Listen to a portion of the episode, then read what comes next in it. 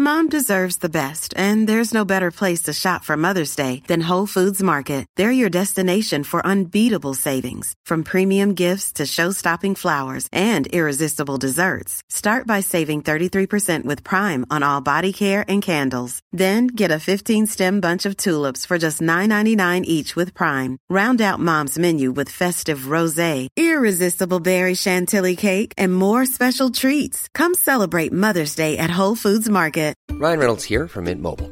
With the price of just about everything going up during inflation, we thought we'd bring our prices down. So to help us, we brought in a reverse auctioneer, which is apparently a thing. Mint Mobile unlimited premium wireless. Have to get 30, 30, bit to get 30, bit to get 20, 20, 20, bit to get 20, 20, bit to get 15, 15, 15, 15 just 15 bucks a month. So, Give it a try at mintmobile.com slash switch. $45 upfront for three months plus taxes and fees. Promo rate for new customers for limited time. Unlimited more than 40 gigabytes per month. Slows. Full terms at mintmobile.com. Hi, this is Billie Jean King. This is Marion Bartoli. I'm Mats Wilander. This is Mary Carillo. I'm Stan Wawrinka. I'm Lleyton Hewitt. This is Yannick Noah, and you're listening to the Tennis Podcast.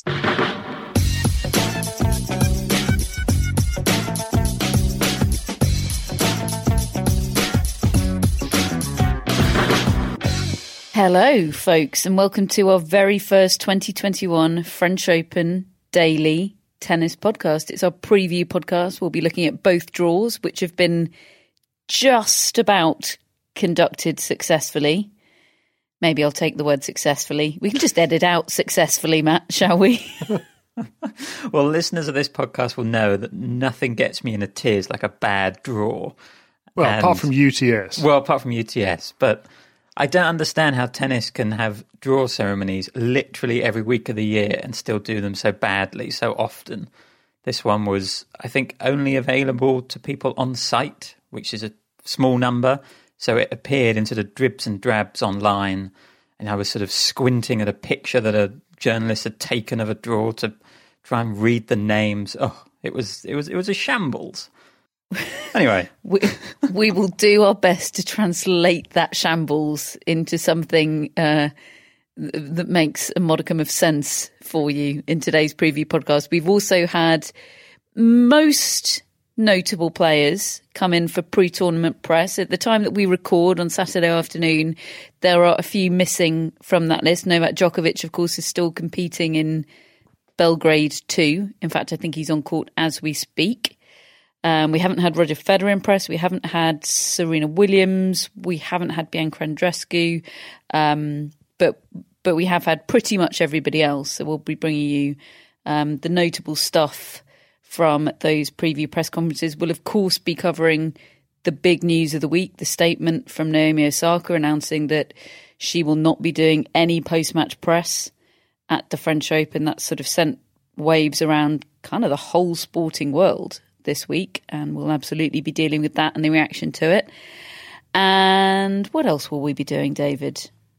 Probably talking about who we think's going to win and getting it wrong, I would have thought. I haven't decided yet. I mean, obviously Nadal, um, but uh, apart from that, I haven't decided yet. I had some somebody this week who shan't be named, but a tennis. I mean, they they said it on air, so perhaps I should should name them. But I'm going to mock them, so I won't name them.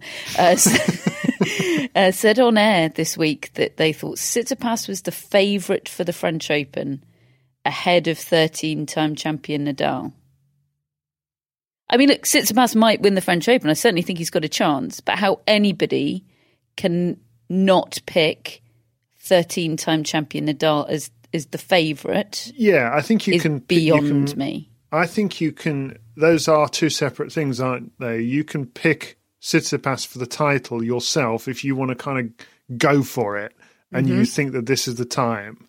But objectively, if you line them up, I mean, it's not a conversation. No, it's not a conversation, so let's not have it. Uh, shall I instead tell you about our French Open mascot, or rather, mascots plural? Um, and that is, um, unfortunately, for sad reasons, that we've got a couple of mascots for this year's French Open. It's because Priyanka, um, who is our mascot owner for Roland Garros, she lives in Brooklyn, New York. Um, we were supposed to be sponsored by Lucci um, who sadly died in January of this year. She was a corgi. Um, and she loved playing with tennis balls, but I'm very sorry to say that Lucci's no longer with us. Um, so Lucci is sponsoring the tennis podcast in spirit, but so is Priyanka's new dog, Phoebe. She's a three month old tricolour corgi, ball of fluff. And this is her first ever Grand Slam. She wasn't even alive for the Australian Open. So, welcome, Phoebe, to the tennis podcast fold. Yeah. Let's make it a good one. Oh. I'm a big fan of a corgi. Um, they're having a real uh, renaissance courtesy of the crown, as I understand it. Uh, so we'll try and establish from Priyanka whether Phoebe is a is a crown inspired dog. And I'm sure you're all on the edge of your seats about that. so the Roland Garros draw, the single biggest headline from the whole thing, other than that was that it was a shambles exclamation mark, which is uh, what's written in Matt's agenda. We've covered that. The single biggest headline is that for the first time ever, Rafael Nadal, Roger Federer, and Novak Djokovic are in the same half, all three of them, of a Grand Slam draw. In the words of Stefanos Tsitsipas, finally, for once. Should uh, should the French Open have a seedings waiting for Nadal so that he's not seeded three, given that he's you know won it thirteen times? What do you think? I think that it's not it, it's it's about whether or not you believe in seedings weightings. I think if you believe in them then all slams should probably have them and deploy them. Um, but if you don't believe in them, then none of them should. If you believe that Wimbledon is is right to have it, then I think you should probably apply that to the French Open as well. Apparently, it doesn't have it either this year. Uh, is Oh. also just going to go by the rankings. What well, what do you think? Do you think Oh. that it should have a weighting? Either of you? I think probably yes, but I agree with Catherine. If you're going to do it somewhere, you should do it everywhere. I think Well, I isn't it more like- particular though in at Wimbledon and Roland Garros compared to say the hard court tournament? But I think everything's Say that to Naomi Osaka. Yeah, th- th- there's enough. Novak Djokovic. There's enough hmm. variety in tennis that every surface impacts a certain number of players about how they perform. I quite like the idea of rankings get you into an event, and seedings is a little bit different. Seedings determines where you are in the draw, but hmm. they've never had one, have they, at the French Open? And it's No. never been No, not that I'm never aware been a topic before because Nadal's often been one or two, and if he's not been one or two, then it's been on one of his off years anyway, and he's not felt like the huge force that he is in this draw. I mean, obviously, a better alternative to all of those proposals is to do away with seedings altogether and let chaos reign. which feels like we're, we're on a stepping stone towards that, which I Hmm. love. I mean, look, I, I felt thrilled when I saw that they were all in the same half because of the chaotic nature of it. I love the fact that things are just not going to be as they normally are. And yeah, let's see. I mean, I think we also should say that yes, Roger Federer is there in name, but he's hardly relevant, is he? As a title contender, no. I mean, he sh- he can't be mentioned in the same breath as those other two just at the moment. He's in the draw. Well, he, well, he can if you don't want to ruin an excellent statistic, David. I like the statistic, but I'm just also looking beneath the statistic just to be okay, honest. Okay, well, looking at it, looking at his draw, David, seeing as you've you've led us down this path, how far is he going to get? oh, that's He's a good got Denis question. Istomin first round. Yeah. Second round would be either Marin Cilic or a Rinderknecht. I've got nothing on Rinderknecht. He he he did well in Lyon last week. He beat Oh. uh, Sinner, oh, Al- al- albeit he's a I French Think, wild card. Mm, albeit I think Sinner was was struggling with what looked like hay fever of some sort in that match, but he's he's quite a good player, I think, and is, is on the rise. But I would probably still expect Federer to beat him. Uh, what does the A stand for, Matt? Uh, Arthur. Oh. Okay, so that would be a potential second round. And then third round, we're looking at João Sousa, Taylor Fritz, Matthias Borg or Dominik Koepfer. Hmm. And beyond that, if if I dare go that far, it would be Berrettini, uh, possibly Felix Auger-Aliassime. Those are the, the names in that section. How far is Roger Federer going? Well, I, I've got it. I've got him going out probably in the fourth round uh, to Berrettini. I would say Berrettini's going to come through that section personally. Um, who, who knows? You know, I mean, it's possible that Fritz might take him out. I, I don't know. It's possible that Cilic might take him out. It's possible he might go go through, but I, ju- I don't see Federer getting to the quarters personally. You, you know the Twitter account to follow if you if you'd like to find out whether Marin Cilic does take Roger Federer out.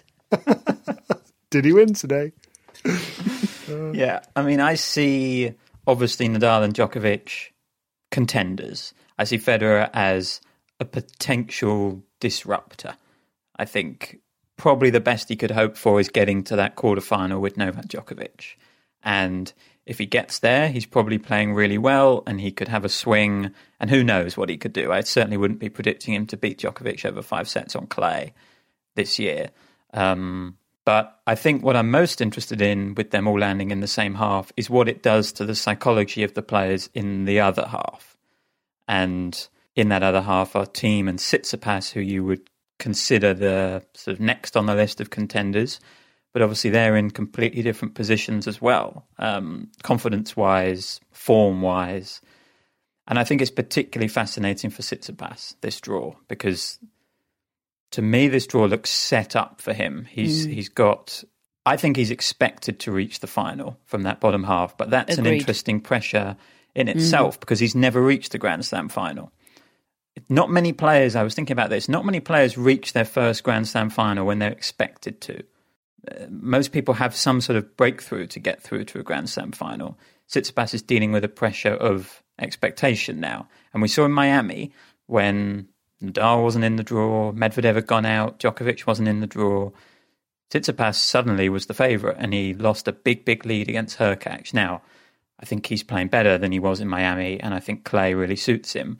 But I'm fascinated by how how he reacts to that different pressure that he's got in in his draw, because effectively he can ignore Nadal, Djokovic until right to the end. They're not factors for him.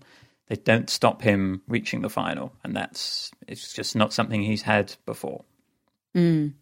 Yeah, it's a fascinating psychology because you've got the number two seed who, if if it were a seeding formula, might not even be a seed in real terms.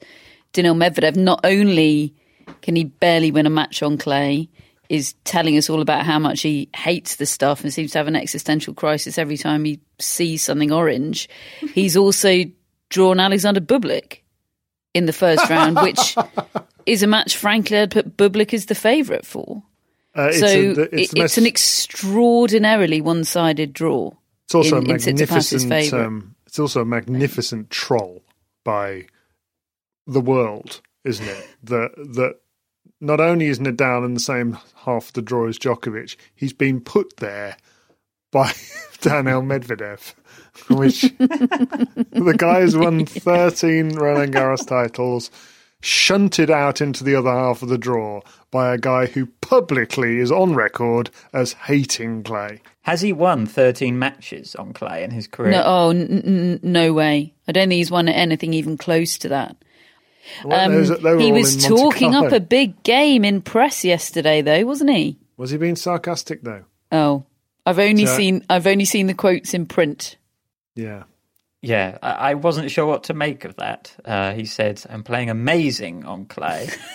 um, It's got to be sarcastic, hasn't it? came across as sarcastic, but he was going into lots of detail about the conditions and how it feels like a hard court this year in Roland Garros. And he's confident he'll be able to play his Right. natural game. I just don't know what to believe. They're mind games. Definitely don't believe that. No, you're probably right. Didn't didn't he also Um, say this this could be the hardest one for Nadal to win? I mean, But the thing on. is, he, he's been very open about saying he's playing rubbish in the past. So why would he now suddenly say he's playing rubbish? Because great? his mind games mind have game? really been backfiring on him recently. So maybe he's trying a, a different tack with them. I think he's entertained. Mm. I think he finds it entertaining to, to feed us lines and see if we can figure out whether he's being serious or not. And Oh, I'm I'm absolutely here for it. Medvedev on clay is appointment viewing. I mean, no matter who he'd drawn in the first round, I would have been making a note of exactly when and where he's playing and making sure I was tuned in. But Medvedev against Bublik is a dream come true. his entire win loss record on clay in his career, he has won 11 and lost 20. World number two, ladies and gentlemen. Sec- your second Roland Garros seed. So And Nadal Grass has has won 18. So Nadal has more Roland Garros titles than Medvedev has match wins on clay. Yeah. There's your I step have to say, 11 is actually more than I thought it was. Mm-hmm. I think they were in a very small window where he did well in Monte Carlo and Barcelona a couple of years ago. Right. Okay. A, a distant memory. Hmm. Um, so N- Nadal opens against Alexei Popyrin, um, who I know has made big strides this year. He played Rough that really enter- entertaining match against Medvedev in Miami, didn't he? He um, he put up a good fight against somebody in Madrid, didn't he? We Played played great- Nadal in Madrid. Ah, and didn't he? He, Didn't ca- he? he, he came out didn't he- blasting, Yeah, but, but it didn't last Yes, very he came. He did. He tried to do a Soderling. That's what he tried to do, isn't it? People he have been openly trying to do that for 11 years. Um, yeah, I mean, that, come on, that's that's a rough draw. including sodding the year after. Um, Federer starts against Istomin. As I said, Djokovic has Tennys Sandgren um, for his opener. Tough for Djokovic. I mean, you'd expect, I haven't checked the score, but Djokovic was playing somebody I'd never heard of in Belgrade today. If he's in the final, I should name check him. Stand by for news of the bloke I've never heard of. Uh, Novak Djokovic is currently beating Alex Molcan, uh, a qualifier 6 4. He's actually on serve in the second. So Djokovic 6 4, 4 3 up on serve. So any Alex Molcan fans that want to fill us in a bit about him. Uh, so yeah, Novak Djokovic presumably will be arriving in Paris on the opening day of the tournament, which is which is not ideal. And had had this tournament he's currently in the final of not been in Belgrade and one he was heavily involved with, there is just no way he'd be playing there, um, in my opinion. So it's yeah, it, it it's not ideal. I think he'll be fine. I, I kind of think he he might like it mentally at least, even if it's not that good preparation in terms of not getting used to the clay as long. I think he probably backs himself to be talented enough and experienced enough to just find his feet quite quickly on the surface and in the surroundings. And I think he he's getting loved in Belgrade right now. He's he's just going to go off on a crest of a wave, um, sent off from his home tournament, and I think it could do him a lot of good when he arrives. Yeah, that, that, that you make a you make a very good case, David. Good Uh, the pro- the projected round of sixteen matches, or certainly possible round of sixteen matches, it would be Djokovic against Goffin, Berrettini, Federer, as you said, David, Nadal against Monfils or Sinner, uh, Schwartzman or Karatsev against Rublev, uh, Zverev against Roberto Bautista Agut, uh, Casper Ruud against Dominic Thiem. A lot of people favouring Ruud to be the man to come through from that quarter. And yeah, is that even that controversial? I I don't know. Maybe Ruud is the favourite to come through from that quarter. And then Tsitsipas, uh, Pablo Carreño Busta, and Dimitrov Medvedev. That made me I, laugh. I would. What, what, Dimitrov what do you-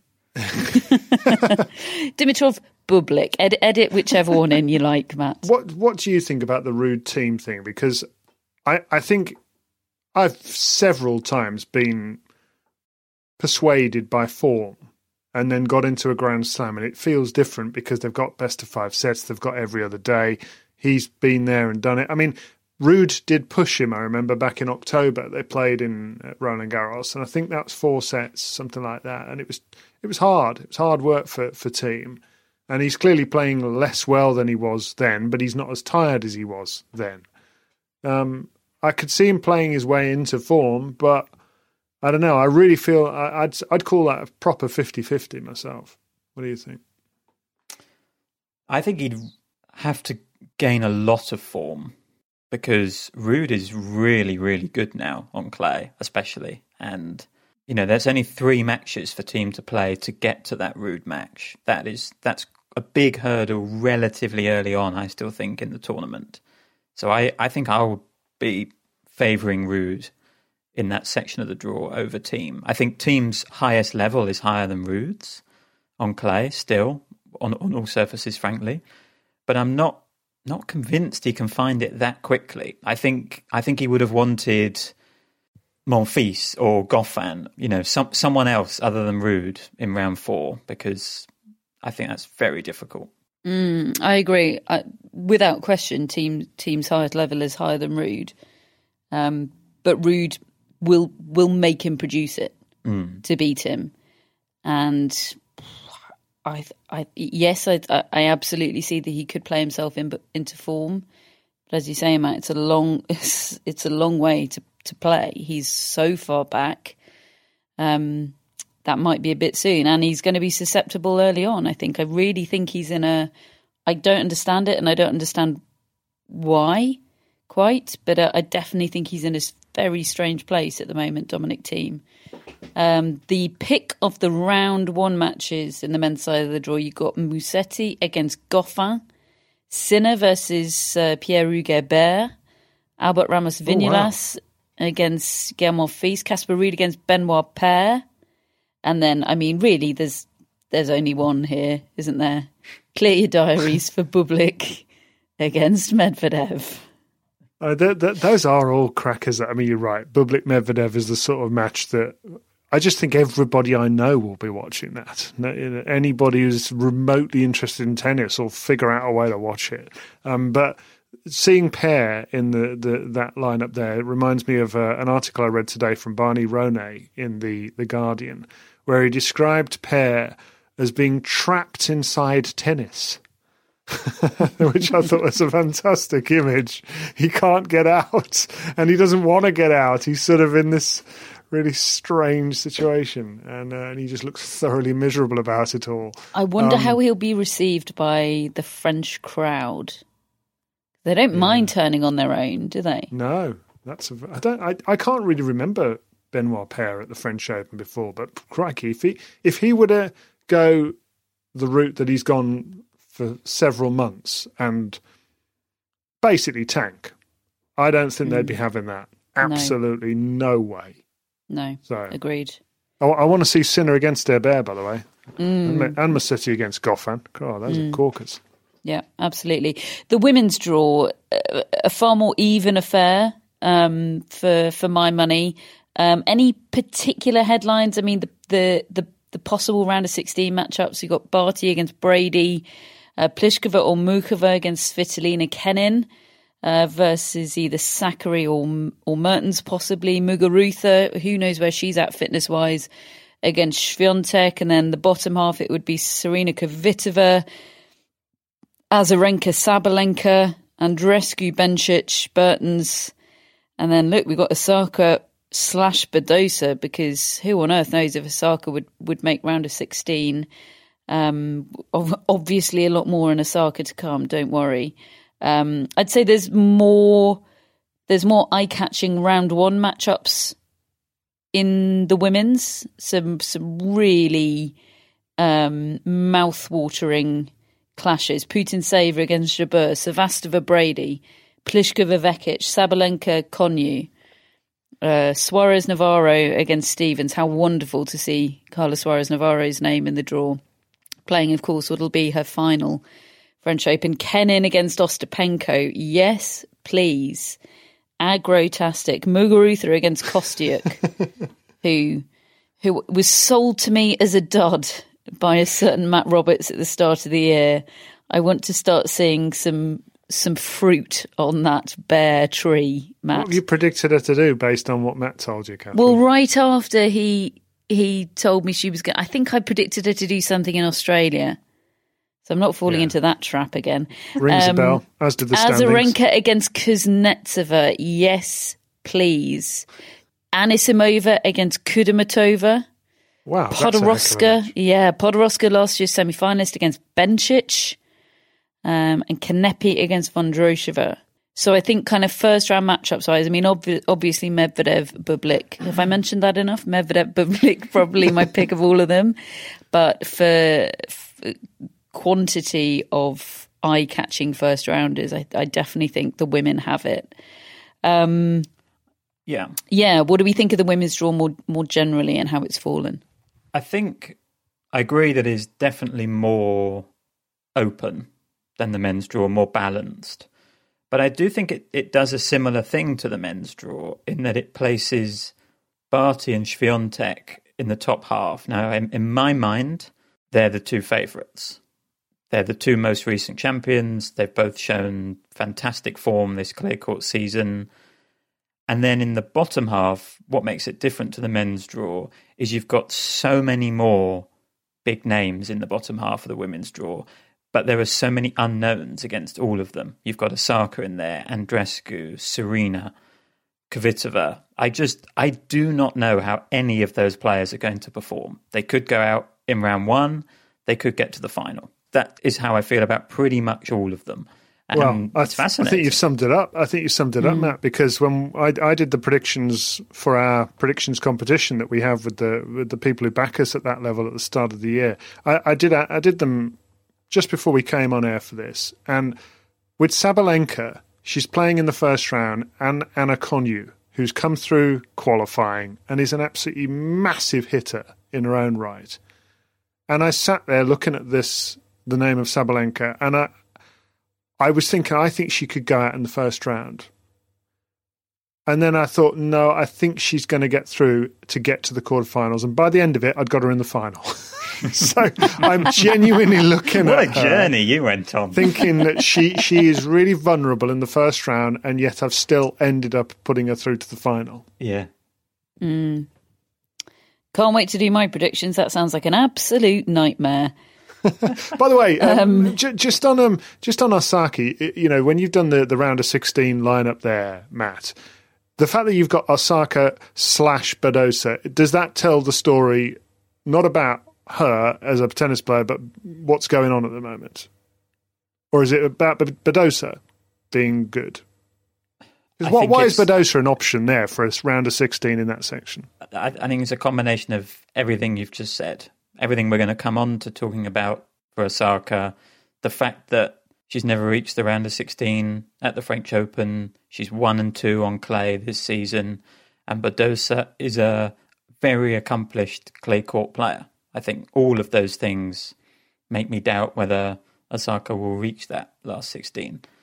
Well, look, we've hinted at it there. We'll we'll come on to Osaka in, in just a moment, but she is playing first up on the Philippe Chatrier court on Sunday. She's opening up the French Open against Patricia Maria Tig, who of Romania, who I think won her won her first title earlier on this year. I mean, who who knows? I mean, that's got you know those opening matches um, early on in the day. You know, sometimes I don't think it's going to be a you know super hot day, sort of slight something sort of swirly in the air. Sometimes they do have an upset feel about them, um, and there's going to be for all sorts of reasons a lot of eyes on that match, and that's an interesting schedule for me. Naomi Osaka opening things up uh, on Chatrier. Then it's Thiem against Andujar. Then it's Azarenka against Kuznetsova, and then Tsitsipas against Chardy. Uh, Suzanne Lenglen sees Fognini against Barrere, Greet Minnen against Petra Kvitova, Sabalenka against Konjuh, and Zverev and Otte, Oscar Otte, great name. On the Simone Mathieu court, we've got uh, Clara Burel against Danka Kovinic, uh, Fucsovics against Simon, Moutet against Geret, and Dodin against Madison Keys. I think, I mean, the Simone Mathieu lineup's a bit weaker, but in terms of the two main courts, I think that's about as strong a lineup as they've ever put on a Sunday. So it kind of backs up your theory, Matt, that they are strengthening the Sunday schedule kind of year on year. They're they're building it as a as a feature of the tournament, which I'm pleased to see. My my feeling is if you're going to do it, build it up and and do it really well. Hey, I'm Ryan Reynolds. At Mint Mobile, we like to do the opposite of what Big Wireless does. They charge you a lot we charge you a little. So naturally, when they announced they'd be raising their prices due to inflation, we decided to deflate our prices due to not hating you. That's right. We're cutting the price of Mint Unlimited from $30 a month to just $15 a month. Give it a try at mintmobile.com slash switch. $45 upfront for three months plus taxes and fees. Promo rate for new customers for limited time. Unlimited more than 40 gigabytes per month. Slows. Full terms at mintmobile.com. Burrow's furniture is built for the way you live. From ensuring easy assembly and disassembly to honoring highly requested new colors for their award-winning seating, they always have their customers in mind. Their modular seating is made out of durable materials to last and grow with you. And with Burrow, you always get fast, free shipping. Get up to 60% off during Burrow's Memorial Day sale at burrow.com slash ACAST. That's burrow.com slash ACAST. burrow.com slash ACAST. Hello, Tennis Podcast listeners. David here. Now, you might know that I love a bit of cooking, and I think I'm quite good at it. But if I'm honest, even I get fed up trying to work out what to do every night. That's where Home Chef comes in. Being able to put together a delicious meal without the long prep and the cook times, well, that's pretty cool. Home Chef provides fresh ingredients and chef designed recipes conveniently delivered to your doorstep to simplify your cooking experience. They have over 30 options a week and serve a variety of dietary needs, so you don't have to worry about what to make ahead of time. Not only is it convenient, but it's economical too. Home Chef customers save an average of $86 per month on groceries. Now, for a limited time, Home Chef is offering Tennis Podcast listeners 18 free meals plus free dessert for life and, of course, free shipping on your very first box. Go to homechef.com slash tennis. That's homechef.com slash tennis for 18 free meals and free dessert for life. You heard it right.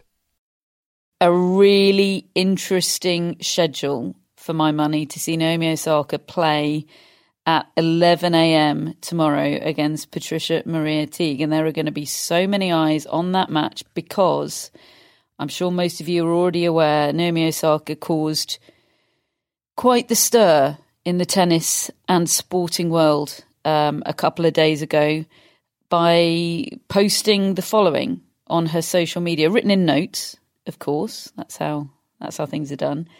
She said, "Hey everyone, hope you're all doing well. I'm writing this to say I'm not going to do any press during Roland Garros. I've often felt that people have no regard for athletes' mental health, and this rings very true whenever I see a press conference or partake in one. We're often sat there and asked questions that have been asked multiple times before, or ask questions that bring doubt into our minds. And I'm just not going to subject myself to people that doubt me. I've watched many clips of athletes breaking down after a loss in the press room, and I know you have as well. I believe that whole situation is kicking a person while they're down, and I don't understand the reasoning behind it. Me not doing press is nothing personal to the tournament, and a couple journalists have interviewed me since I was young, so I have a friendly relationship with most of them.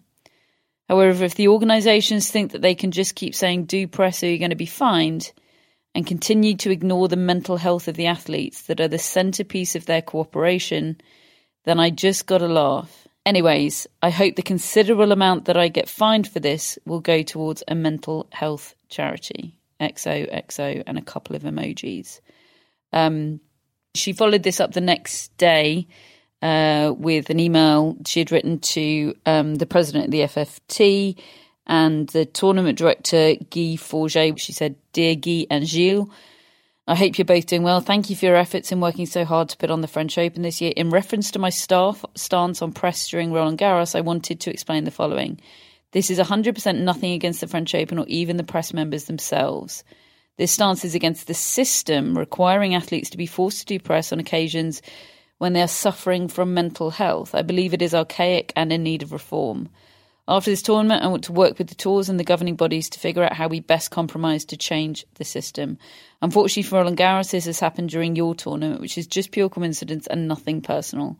I have nothing but respect for your event. I'm going to focus on tennis now, but should you have any further questions, please direct all communication to Stuart. CC'd here. Thanks, Naomi. And that's her that's her agent. Um, just finally on the statements front, sorry, this is a lot of me reading a lot of words, but I think it's important. The WTA uh, released the following statement in response to the situation. Mental health is of the utmost importance to the WTA and, for that matter, every individual person. We have a team of professionals and a support system in place that look after our athletes' mental and emotional health and well-being. The WTA welcomes a dialogue with Naomi and all players to discuss possible approaches that can help an athlete as they manage any concerns related to mental health, while also allowing us to deliver, to deliver upon our responsibilities to the fans and public. Professional athletes have a responsibility to their sport and their fans to speak to the media surrounding their competition, allowing them the opportunity to share their perspective and to tell their story. Very good statement, in my opinion. Um, obviously, it's something that all the players or all the significant players were asked about in their pre-tournament press conferences yesterday. We'll we'll come on to those responses in due course, but I'm I'm interested, Matt and David, in what your initial reactions were upon reading that statement from Naomi Osaka, as we all did on on Wednesday evening. Well, it certainly blindsided me. I think all of us. Matt and I exchanged messages immediately upon seeing what she'd written, and there is a moment I think where you're trying to process what you've read, and because I think Matt pointed out at the time it's the first time he hasn't just straightforwardly nodded along whilst reading something she said or written, and I think that that's what we've got used to with Naomi Osaka is that she kind of tends to sum up how we feel about things a lot of the time. Um, I think she is very observant and and interesting, and, and I like to to hear what she's got to say about things. Um, reading that, my first reaction, now I am a journalist, was one of disappointment. I didn't like it.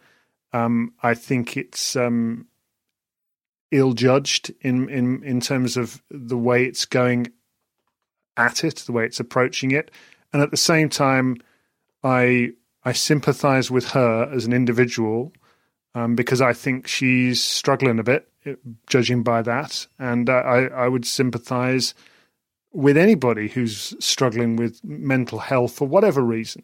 Um, I think people sometimes try to pigeonhole what mental health is and what causes mental health issues, and it's not the same for everybody. So if she's struggling with the thought and the process of answering questions after a, after a match, then I do sympathise. It's not easy. I spent a lot of years working, first of all, in the system of approaching tennis players immediately after heartbreaking defeats and having to ask them and persuade them to come to press conferences because that's part of their job. And it's a horrible job that, that I used to have to do, that element of it. And I and you would often come up to players in tears after a defeat, and then they've got to talk it over. And I, I can imagine that being very difficult. I haven't had to do it. Um, however, that's part of the job. Now, that doesn't mean it can't be changed to some degree um, in the future. I think what she's done is given an opportunity for us to discuss and reflect a little bit, to self reflect. And I think when I'm asking a question in a press conference, I do try to phrase it a certain way that will get a both the, put the question across that I need it to to be asked, but also to do it sensitively and to understand that it's a difficult situation for the person I'm asking, or it might be. Um, but just because she is struggling with it doesn't mean that you just change the whole system. And I, I've yet to see anybody come up with a really better system and players being available in a sport. This is not entertainment, it's not theatre, it's not film, it's not music. This is this is real. There's a difference between an exhibition match and sport. The reason it matters is because it's set up to matter, and players need to be able to be questioned about what's just gone on, so that everybody watching has some insight. That's what we as journalists are there for. Matt? Yeah, I mean, you asked for my initial reaction, and my first thought was, oh, what a shame. Naomi Osaka has been a shining light in press conferences that I've been to. She stood out as a player who is interesting and funny and insightful. And I think we've commented on that in the past. The fact that we're not going to get her views during Roland Garros at a time where she's a particularly interesting player, I think is a big loss to the tournament. Frankly, that was that was one of my first reactions. Um, like David, I was caught I was caught out by this. I was surprised by this. Uh, I've, I've been in some Naomi Osaka press conferences, and you know, I always felt like the vibes were pretty good in a lot of them. Certainly recently, but I, equally, I understand I'm I'm seeing that from my my perspective rather than hers. And then then I really started to sort of drill down into trying to figure out what Osaka's motives are here. And I actually think that the statement she put out on her own social media is a little bit different to the clarifying addendum that she sent to FFT president and the tournament director. So I actually have different reactions to both of those. I think in the in the letter she wrote to the tournament director and president, she's talking about something more systemic. And that comes across as the latest example of Osaka being someone who wants to challenge the status quo and change the sport. And those are qualities I really admire. And most of the time, I really admire her vision for the sport and also the way she goes about it. And I don't think it's a bad thing, as David said, that that conversation has been started by Osaka. Um, maybe questions do need to be asked about whether press conferences should be mandatory after a loss. I, I, look, I'm not saying they shouldn't be. I just think it's probably a good thing that that conversation is started. Um, maybe we do need to think about who gets accredited. Maybe we need to think about getting more representation and diversity in those media rooms. We certainly need to think about that. So I think from that point of view, I really agreed with Osaka's point that perhaps something could change with the way press conferences operate. I'm not sure what the change is, I'm not sure how it looks, but I think it's a good thing that a dialogue has probably been started. You know, press conferences are been around for years, for decades, and awareness of mental health is a much newer phenomenon, and it's it's possible that the systems in place are a little bit at odds with each other, and things could be done better. And I I welcome that from Osaka. But what I think the statement that she put out is suggesting is that this is more of a Osaka problem than a press problem necessarily. It, it, it felt to me like this was coming from a deeply personal place, and it seemed not a coincidence that it's that it's happening now that she's released this this statement on the heels of some poor form going into Roland Garros, where she is struggling a bit on the clay. She is fielding more questions about her performance than she was at other times in her career. And that to me seems like just problems that top athletes go through. And I don't think not going to press is the solution there. Um, I'm sympathetic to the way she's feeling, but not going to me is not is not the right solution if if that's the problem.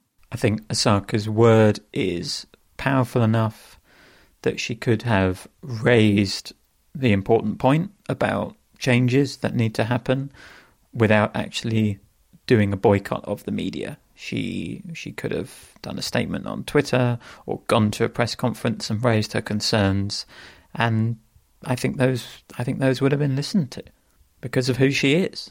Mm. I mean, my first reaction upon reading it was, I hope she's okay because this doesn't sound like somebody that's okay to me.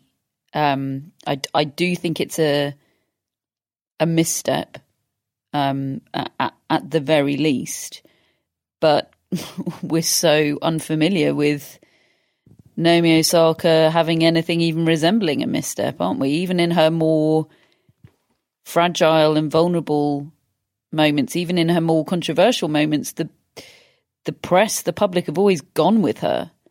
And that is partly because of how well, albeit in an unorthodox manner, how well she has communicated with the media, in my view.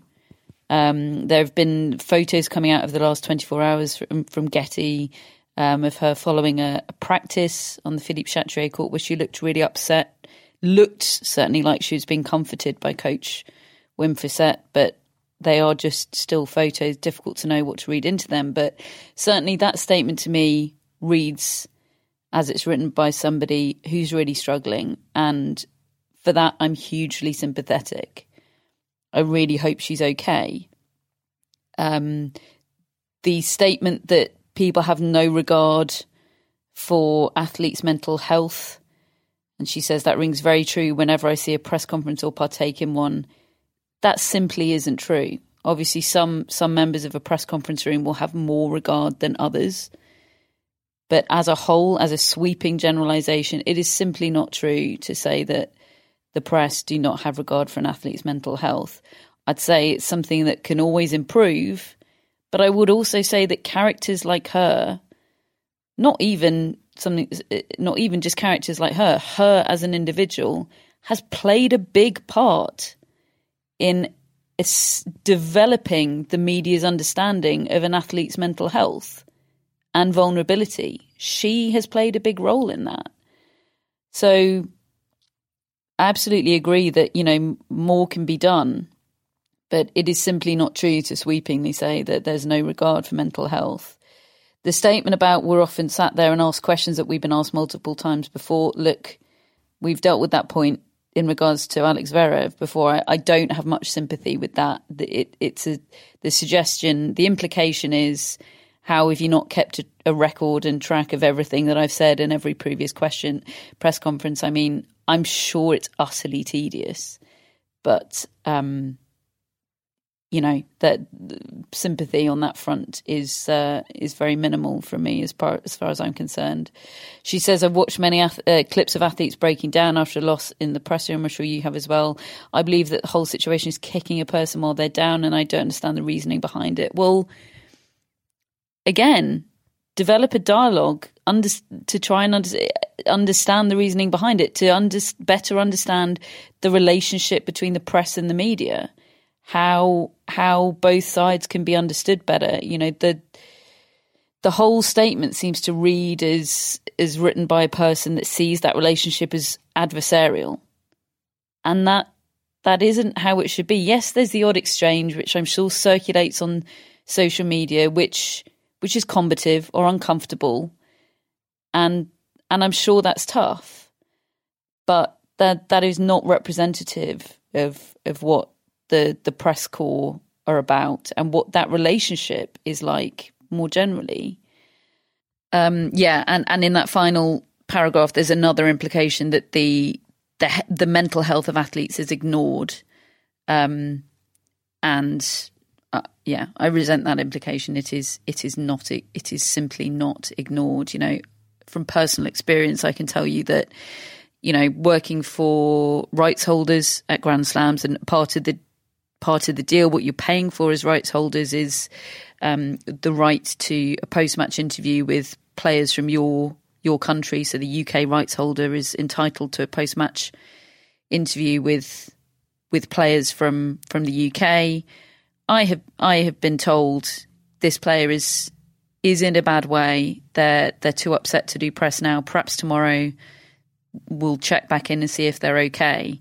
And I I have never said no. Absolutely, I demand that you bring them now. I mean, and I can't imagine that anybody would. I've never known anyone to do that in that situation. You know, we're feeling human beings. Um, yeah, and then the final point. Sorry, I'm I'm I'm point by point dissecting it, but the I think the final point annoyed me the most, saying I hope the considerable amount that I get fined goes towards a mental health charity. Um, the fines at Grand Slams go towards the Grand Slam Development Fund, um, which is a great, great thing. Doesn't get much attention, the Grand Slam Development Fund, but it is a fund to um, develop infrastructure and provide pathways for athletes in developing and undeveloped tennis nations, which is a really great thing. So, sort of the implication I mean, you know, mental health charities are a great, great thing as well. The, the implication there is, you know, I hope the fines go towards a good cause, and fines do go towards a good cause. Um, so look, I, I don't think I've I've said anything that disagrees with anything that you two have said. I think there is absolutely a dialogue to be had and to be opened up. There are aspects of the press conference dynamic that make me uncomfortable too. I'm always aware of what it must be like for a young female to come into a, a room full of older men. And certainly in Naomi Osaka's case, older, almost entirely white men. You know, that's tough. There are things that could be changed about it. I'm sure there are things that the press would like to change about it as well. A two sided dialogue about that dynamic and the protocol is absolutely welcome. But this sweeping trashing of of the tennis media and what they're about is is upsetting really and because Naomi Osaka has always been like I know she's she's not afraid of of big gestures and forcing change by acting boldly. But they've always been very considered bold movements, bold decisions, bold statements in the past. And this doesn't feel considered to me. It feels like it's coming from a a very frail place. And um, I hope she's okay. Um, I said there there have been there have been a lot of interesting responses from fellow players. Rafael Nadal was asked about it yesterday in press. He said, "I respect her, of course, as an athlete and her personality. I respect her decision. We as sports people, we need to be ready to accept the questions and try to produce an answer. No, I understand her, but on the other hand, for me, without the press, we will not be the athletes that we are today." We're not going to have the recognition that we have around the world, and we will we will not be that popular, no? So I understand her. On the other hand, I have my point of view that the media is a very important important part, part of our sport too. Iga Swiatek, who whose words people were very eagerly awaiting because Swiatek and Osaka are, are close and have a kind of introverts alliance, don't they? At the at the top of the game, you know, kind of similar in in personality in that regard. Well, Iga Swiatek said, I personally feel that this is part of the job. And of course, talking to press after we lost, it's not the most enjoyable thing to do. It may be hard, but I feel like with proper kind of support and with distance and with balance, it's part of the job. I feel that media is really important as well because you're giving us a platform to talk about our lives and our perspective. And it's also important because not everybody is a professional athlete and not everybody knows what we're dealing with on court. It's good to speak about that. We have two ways to do that media and social media. It's good to use both of these platforms and to educate people because, as I said, not everybody knows what our perspective is. And we actually have a chance to say what our perspective is and sometimes explain. So I think it's good. And that's a really interesting statement because she's, it's all about power, isn't it? I, feel like Naomi Osaka is feeling disempowered by having to face the media at the moment, where Iga Swiatek is saying, "I feel empowered by it. It's an opportunity to to explain myself." And Ash Barty, she also expressed a similar opinion. She said, "The press is kind of part of the job. We know what we sign up for as professional tennis players. I can't really comment on what Naomi is feeling or her de- the decisions she makes." At times, press conferences are hard, but it's not something that bothers me. I've never had problems answering questions or being completely honest with you guys. It's not something that's ever fazed me too much and certainly doesn't for me personally keep me up, up at night. So I try and make it a little bit lighter and have a bit of fun with you guys. For me, it's a little bit different, but I can't comment on her personally. And Daniil Medvedev said, I think I respect everybody's opinion. Doesn't mean that I have to agree with their opinion. Doesn't matter if it's Benoit Paire, Naomi Osaka or Nick Kyrgios. I want to say I understand why she does it. I respect her opinion. Talking about myself, of course I had tough moments in my career. Talking about you guys, so media after the matches and before the matches, I don't think I've experienced problems. Like I don't see any journalist trying to trying to go at me, you know?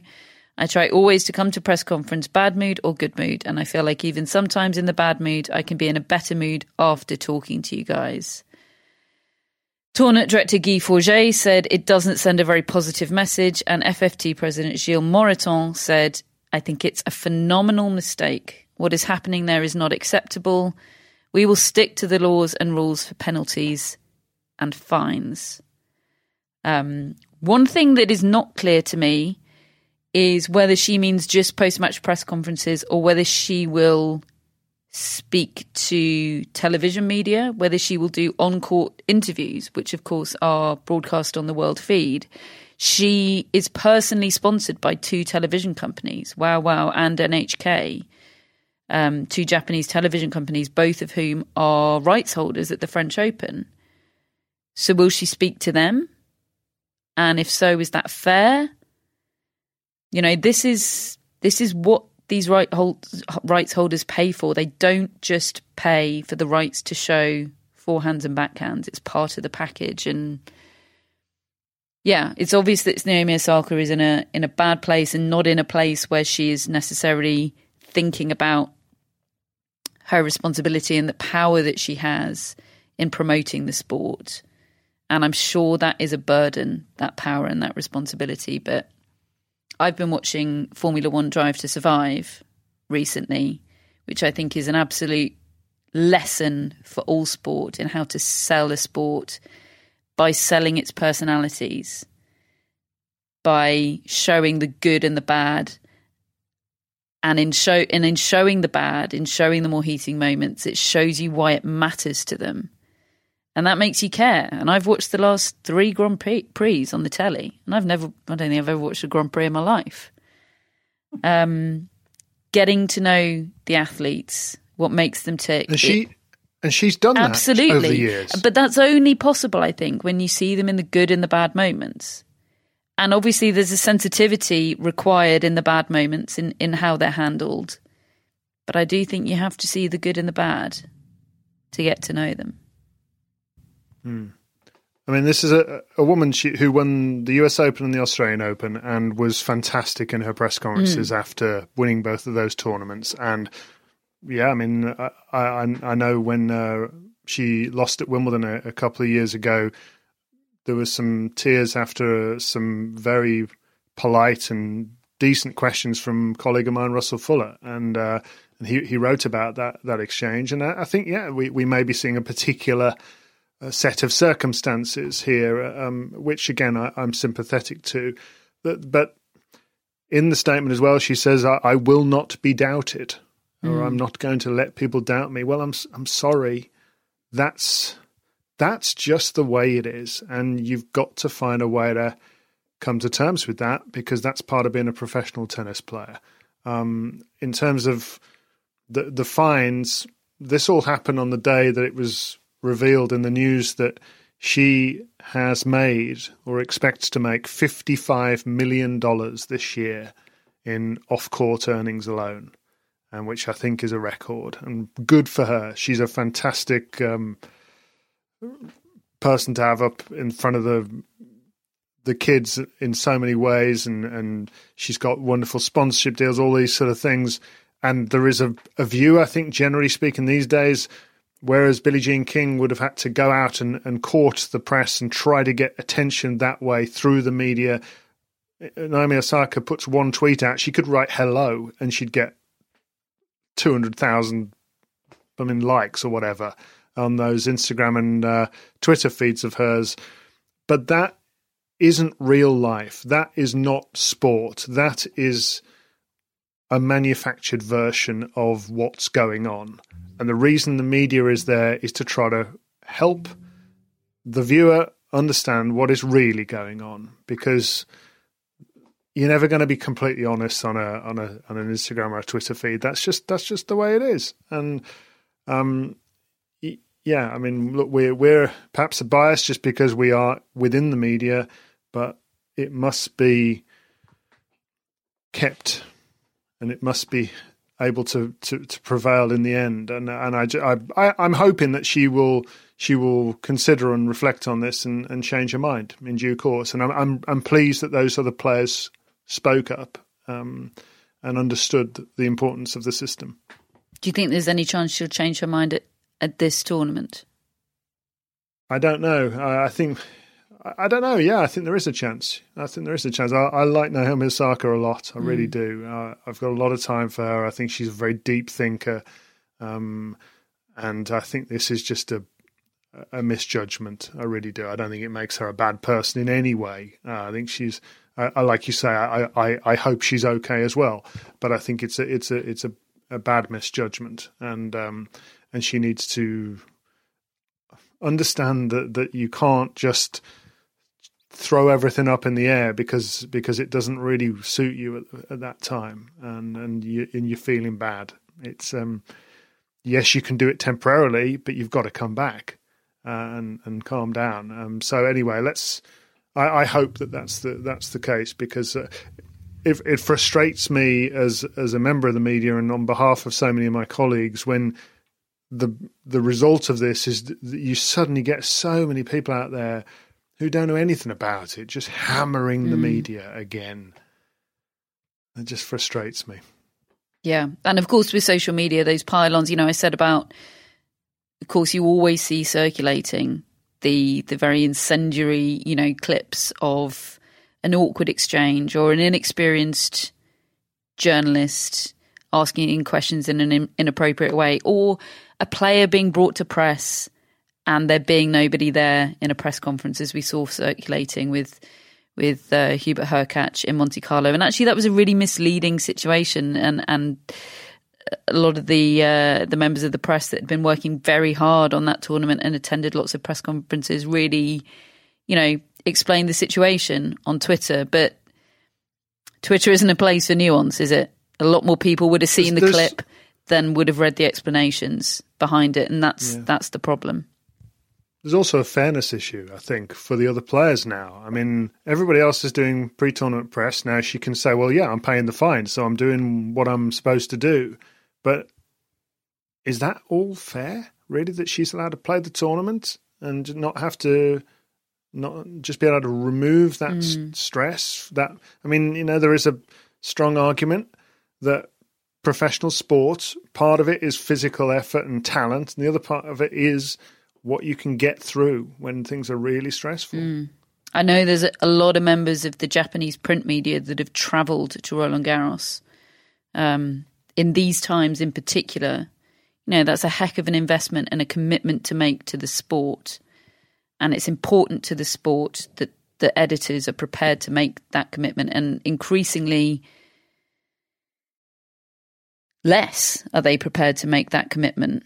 And if you're an editor looking at the bottom line and you're saying, why am I, why am I sending my journalists if they're not even getting to ask Naomi Osaka any questions? It's, it's worrying for the sport on a, on a principle level and also just in a very real level. She matters. What she says matters. It grabs headlines probably more than, than anybody else just at the moment. So I really feel for her. I hope she's okay. Doesn't change my view of her more generally. I just think this is a a misstep. Big tournament needed from Kei Nishikori for those travelling Japanese writers. Um, I, d- I did have to laugh at the Ash Barty line. Uh, you'll just have to ask her the next time you chat to her. When's that happening then? David did that joke to me on WhatsApp yesterday and I just didn't get it. I was like, what? That's the whole point, David. She's not doing press. David's like, oh, Catherine, go and get some sleep. Um, right. Well, that was a nice, knotty issue to get into on the eve of the tournament. I'm sure there'll be no further controversies. What could possibly go wrong in a Grand Slam tennis tournament?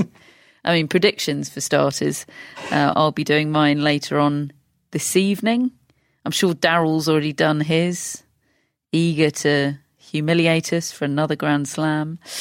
Um, we will have uh, Phoebe as our mascot throughout the tournament. Thank you, Phoebe.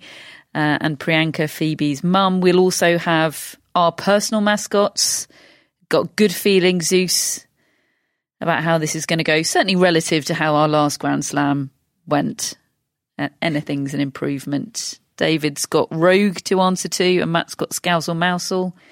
Billie Jean's got Billie Jean King.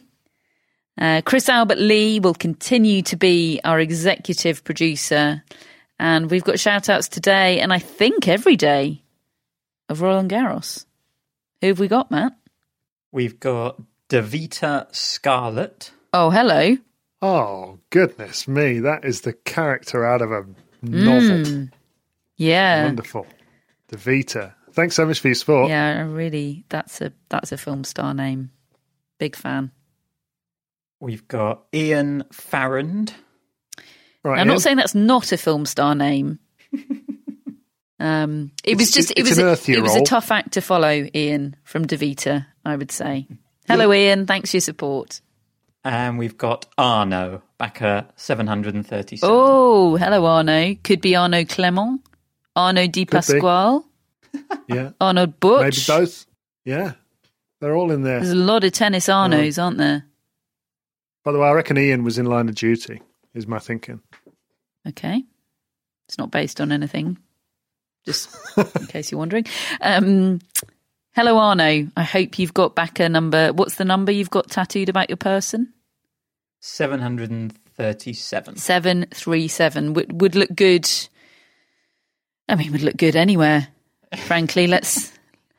Let's not continue down the road that I started down there. Let's let's get this show off the road. We're going to be doing daily tennis podcasts from today throughout all 15 days of the French Open. We've done two tennis relived Roland Garros episodes this tournament. We've done Suzanne Lenglen and we've done Jim Courier and his 1991 final against Andre Agassi. They were both a treat to do, so go back into the archive and listen to them if you'd like to. Do subscribe to the newsletter. We do them daily during the Grand Slams. A daily opportunity to be humiliated via predictions. Brilliant. Whose idea was that? Uh, and leave us a review on Apple Podcasts and tell your mates. Have I done the laundry list, David? Yeah, that'll do. Well done. Great. We will speak to you tomorrow on day one of 2021 Roland Garros.